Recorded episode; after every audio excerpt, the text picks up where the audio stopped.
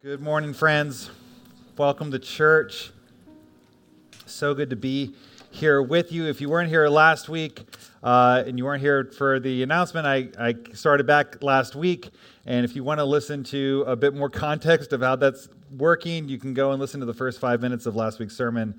Um, but uh, it is such a gift to, to be here with you, uh, even as I'm still trying to f- find my footing uh, once again. Um, I uh, have probably made things worse for me uh, as far as like feeling, you know, confident or having my footing under me because I don't know about you, but my uh, nightlife this week has been ruled by postseason baseball, and so I'm totally exhausted because games start at eight and they take forever. Um, but we have two nights off before we do it again, um, and watch them lose to Houston most likely in spectacular fashion. Um, but uh, it, is, uh, it has been really good to be back. Thursday was um, my first time back at prayer, morning prayer, and we just gathered in this room, and it was really sweet to just be here with a circle of people that have been praying the whole time I've been out.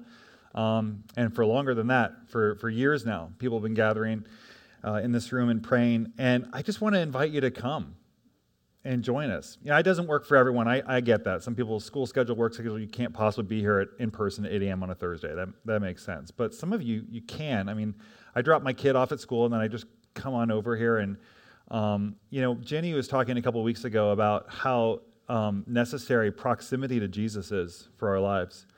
And, um, and probably, if we're honest, a lot of us don't experience much proximity to Jesus. Like maybe this is it. Like this is your Sunday morning. Like this is the whole sort of ball game for you.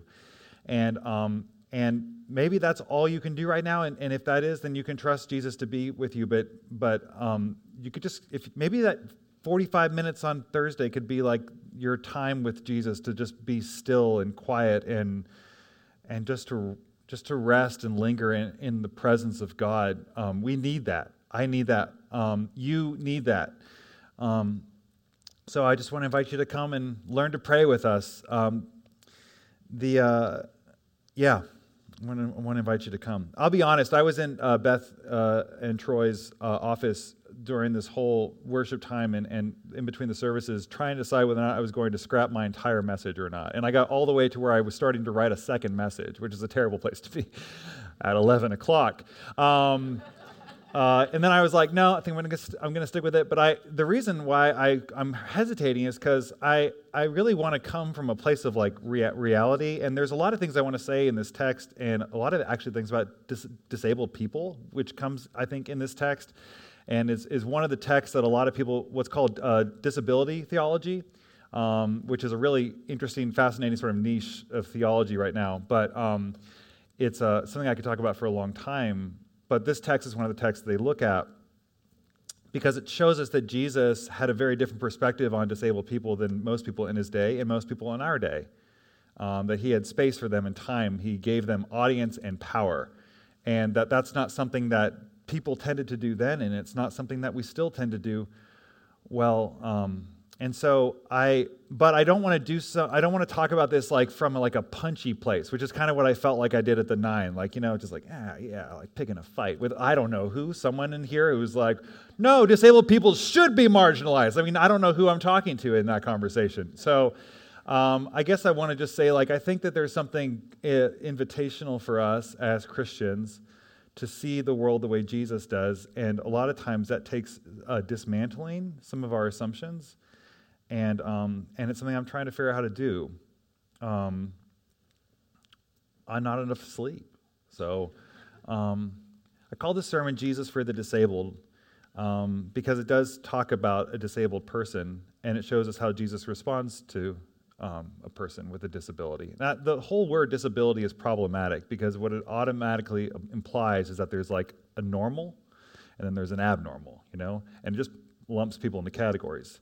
And we do do that, uh, you know. Um, and, and, and also we have a term for that. That's called ableism, you know, which that's, uh, you know, but uh, we do tend to do that even still. And so you have um, people with ADHD or people uh, on the autism spectrum or uh, people who are born with Down syndrome or the blind, deaf, uh, f- physical abnormalities, you know, um, epilepsy, whatever, tics. And that they're like they, they have something that like is working against them fitting in with the rest of us us normal people us able-bodied people and jesus in his day uses his power to go against all social conventions and instead invite those very people who no one else is paying attention to into the middle of his kingdom, into the center of his ministry. And that there's something about that that I think is really instructive for us and also really hopeful for us, whether you are a person with a disability or a person who lives with a person with a disability, or you're just a person who maybe you have full physical like normality, but internally you are as desperate as this man was. The blind beggar. What could be more desperate than being blind and having and being unemployed? You can't even trust when you give someone the, the, you know, the coins that, is the, that they're even taking, it's like you're, you're desperate. And Jesus has, he holds space for these people. And he invites us to do the same. Um, so, as four headings on our text, and we'll just begin with this idea. The blind can see in this text, and not just at the end. I mean, like literally, Mark wants us to, to wrestle with this idea that um, the blind guy knows who Jesus is more than the seeing people. He calls him the son of David, which is a royal title. It's messianic. It bears this uh, all this historical weight. You know who David is, right? Um, probably most of you do. He didn't just kill the giant Goliath. He did do that, but then he also became the great king, who who really sort of like larger than life, Arthurian sort of king figure in Israel's history. So much so that all the subsequent prophecies about how Israel will one day rebound and come back to its former glory rest on the shoulders of some descendant of this King David. And so when Bart is calling Jesus son of David, he's essentially saying the whole thing is resting on you being the long awaited king. You know, Aragorn, son of Arathorn, but real.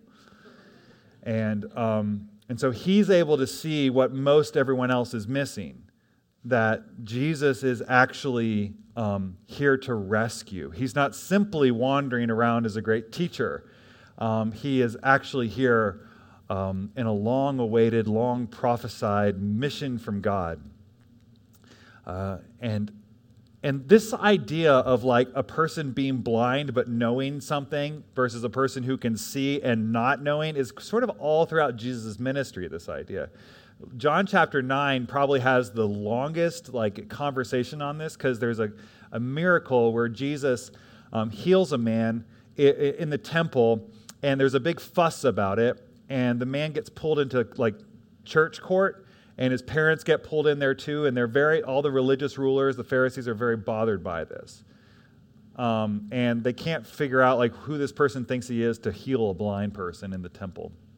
Eventually they throw the family out. They're like whatever. And jesus finds this man and he, uh, he says to him within earshot of the pharisees he says this is why i came into the world we have it up there? Because that's all I remember. For judgment. So that those who, who do not see may see, and that those who do see may become blind. And some of the Pharisees near him heard this.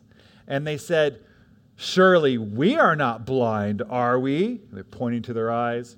Jesus said, If you were blind, you would not have sin. But because you say, We see, your sin remains. I was thinking about this a lot this week, and I'm just going to be honest and say I'm going to kind of bounce back and forth in this sermon between like actual disabilities and how people with actual like disabilities roll into our church, but then also like ideas like this because when we talk about blindness in the Gospels, we're always talking about two things. We're talking about real blindness, and we're also talking about metaphorical blindness or spiritual blindness. And I think there's a lesson for us in this idea of like spiritual blindness um, and claiming to see. I think a lot of us today claim to see a lot. In fact, that's kind of like the way it goes. Like, I'm the one who sees clearly. Um, and in that is this implication that, like, you don't see clearly, I see clearly. That's what we do with our voice now. We say, I am the clear seeing one. You are the one who sees, uh, who's blind. And I just wonder, like, if there's a maybe a message for us in this that maybe we should check ourselves when we say, like, I'm the one who sees clearly. Now, I don't think that, first of all, there has to be like some kind of a limitation to that like self analysis because there actually is such a thing as truth and falsehood. There is such a thing as right and wrong. So when it's not like, it's not saying like, I don't know, maybe I don't know anything and everyone else is always right. I mean, like that can lead you to go like, maybe white supremacy is the right way to view it. Like, no, that's not, that's not where we're going with this. But the point is, is like, in what ways do I take pride in being the seeing one? Because that's what tribalism stirs up in us pride, that we're the smart ones, we're the enlightened ones. And that happens on the right and the left. It happens in faiths, it happens in the church. The church is, can we, Christians can be so brutal to one another. You know, like how can you how can you worship Jesus in that way or think that way about baptism or believe that about the rapture or whatever? Um, what are the ways that I am actually being invited by Jesus in this to I don't know, into humility, just to have some humility. You know, I mean, I am the product of a thousand things that I didn't control in my life and a handful of things that I did control. That's true for all of you. Product of thousands of things I had no control over who I was born to, what time I was born, you know, what street I grew up in, what schools I went to, what, what happened to me as a child. I didn't choose any of those things. I can choose now, like what podcasts I'm listening to, what books I'm, I'm chewing through. I mean, and those things matter too. But just to have some humility that people make sense. You know, a lot of times when we look down our noses at other people, we don't actually know their story. It's easy to look down your nose at a person because we think, like, my life makes sense, but you are just some weird cartoon caricature. It's like, no, like that person is that way. They think that way. They believe that way for reasons. The same reasons that you believe and think um, they're funded by the same kind of real experience. In what ways do I actually, um, claiming to be seen, I'm actually ignorant and blind? Anyway, the second thing we see in this text is that the silenced are heard. The silenced are heard. Um, this man is not used to being heard, he's used to being passed by. He's used to being treated like disabled people today. Um, you know, uh, I don't, this is embarrassing to me, but sometimes I'll be walking down the road and I'll see somebody who's begging or something who's trying to get my attention, and I'll act like I can't see him. You know, do you ever do that? Like, I'll act like I can't hear him. I don't know why I do that. Like, how inhuman. But Jesus doesn't do that. Jesus stops he, it says he stops and he stands still. I love it because the crowd's moving, you know? And I like to think that there was someone a little bit too close behind him who was like on his phone, who just didn't realize. But Jesus stops those phones they had um, and stands still because he hears someone that is not used to being heard one of the things that I love this about Jesus, he does it all the time. He listens to people that no one else is listening to. All through the Gospels, it's one story after another of Jesus listening to people that no one else listens to in that day women, children, the poor, marginalized peoples, slaves, tax collectors, sinners. He's always giving audience to people that no one else would give audience to, especially a highly regarded, respected religious leader like Jesus. The silenced are heard in Jesus' kingdom.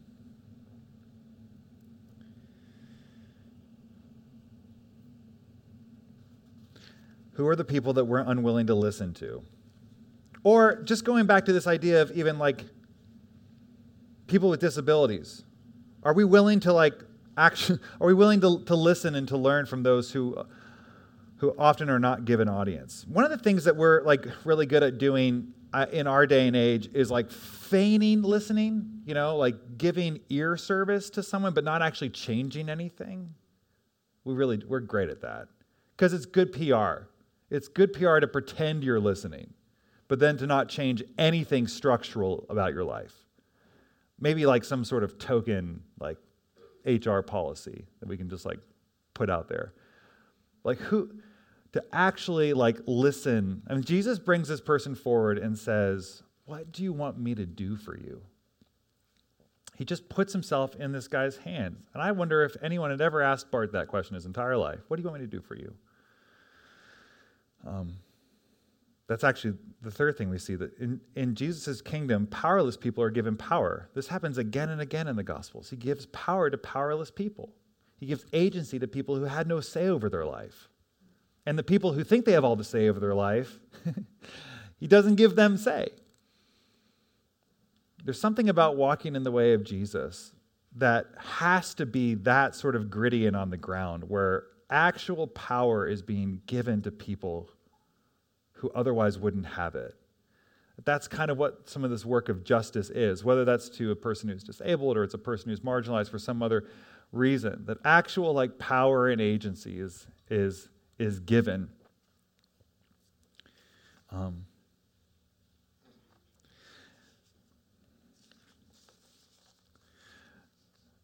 I think for me, the, the word that really sticks to me when I read this, this story, and I mean, it has for years, it's circled in my Bible, so that must mean it, it meant something at one point as I read it, um, is when they come to him and he says, Take heart, get up, he's calling you. And friends, I just want to say, like, that is the gospel that no matter where you are right now, or no matter where anyone is right now, Jesus' ear is open and he's calling you. I, I think that one of the, one of the uh, downsides of being um, affluent, there's a lot. There's a lot of downsides. There's a lot of upsides, but there's a lot of downsides. One of the downsides of being affluent is that our life is so comfortable and so under our control that we don't experience desperation. And when you aren't desperate, Jesus doesn't seem like that big of a help. You know, um, we just aren't that desperate. We kind of have it figured out. You know, we have emergency funds. Some of, some of us have just money sitting there just in case we need it. Like, how cool is that? How totally unique in human history is that idea? Just having like wages in a bank. And when we're not desperate, I'm not saying like, I'm not trying to elevate poverty, like, boy, we should all wish to be really poor, but at least like it clarifies things, you know? It makes it so that we can at least like we understand like we actually are in a desperate place, like we're not able to save ourselves. Recently, I have been feeling more and more desperate, if I'm honest, because my life has felt less and less under my control. And that's a really scary feeling um, especially when most of your life has felt like I'm pretty much in control of what's happening next. And then you're like, you're not in control anymore. And I think that there's just this opportunity for all of us to try to get in touch internally with, with what desperation feels like. And probably part of it begins by acknowledging how much life isn't working out for us. You know, like really. Um, because most people that I, and I get the privilege of being let into very intimate spaces with people uh, again and again. Like people that I've met once, like over, like out, out in the cafe, and then they're like, "Can I have an hour with you and share great, deep, dark secrets with you?" And I'm like, "Yes, I would love that very much." It's one of my, the great things about being a pastor is I get brought into these spaces that are so intimate. Um, but here's what I hear again and again from from all of us, fairly well-off, educated, affluent folk is that our life hurts more than we thought it would, and that all the money isn't working, and that the antidepressants aren't cutting it enough, and the alcohol isn't doing it anymore, and the work isn't as satisfying, and the marriage is harder than you thought it was going to be, that you're lonelier than you thought you'd be. That you've been around the sun more times than you thought you'd be and be in this place right now, emotionally, mentally but we spend most of our life, because we're affluent, we spend most of our life because we're comfortable, shirking that feeling and finding some way to anesthetize it. And we drown ourselves in screens, we drown ourselves in whatever it is because we don't want to feel that pain. But that pain, friends, is where Jesus is. That pain is where you'll find Jesus. Um, recently, I've been doing this thing and my, I've been praying a lot recently and when I pray um, in my Bible, I have, like, I do the lectionary thing that we all do. And in my Bible, I have um, all, my, all my bookmarkers are um, like pictures of my kids. Um, so this is Addie hundred years ago, but um, she's she's in the book of Acts right now. And so anyway, I'm reading the book of Acts. Um, Zoe's in the gospel. The boy, the boys, uh, where are they? They're in Isaiah. Anyway, um, after I read a thing, um, I'll hold their picture, and then I'll just pray, kind of whatever I just came out of that text. Let's pray those things over them. I found it to be like really meaningful. Just a daily practice for me. I've been doing it now for a few months. Um, I've always had them in there. I just would always kind of like just use them as bookmarkers. Turns out like it's a great opportunity to pray for people. But one of the things that I've kind of learned in this in this season uh, around desperation is that like sometimes I don't know what to pray, or sometimes w- my words don't feel like they're going to do enough. There's been um, some mornings where I'm just out on my back porch and holding w- uh, one of my pictures, and I found myself a couple weeks ago, like just literally groaning, like just like like no words, you know, no words, because I'm like, I don't know, I don't know what to do. Um, there is in the places of pain, friends, that is where the healing is. That's where Jesus is. And if we spend our whole life running from it, um, you, you, might, you might you might have a fairly good life, but you won't, you won't experience the joy of someone saying to you in your desperation, Take heart, He's calling you.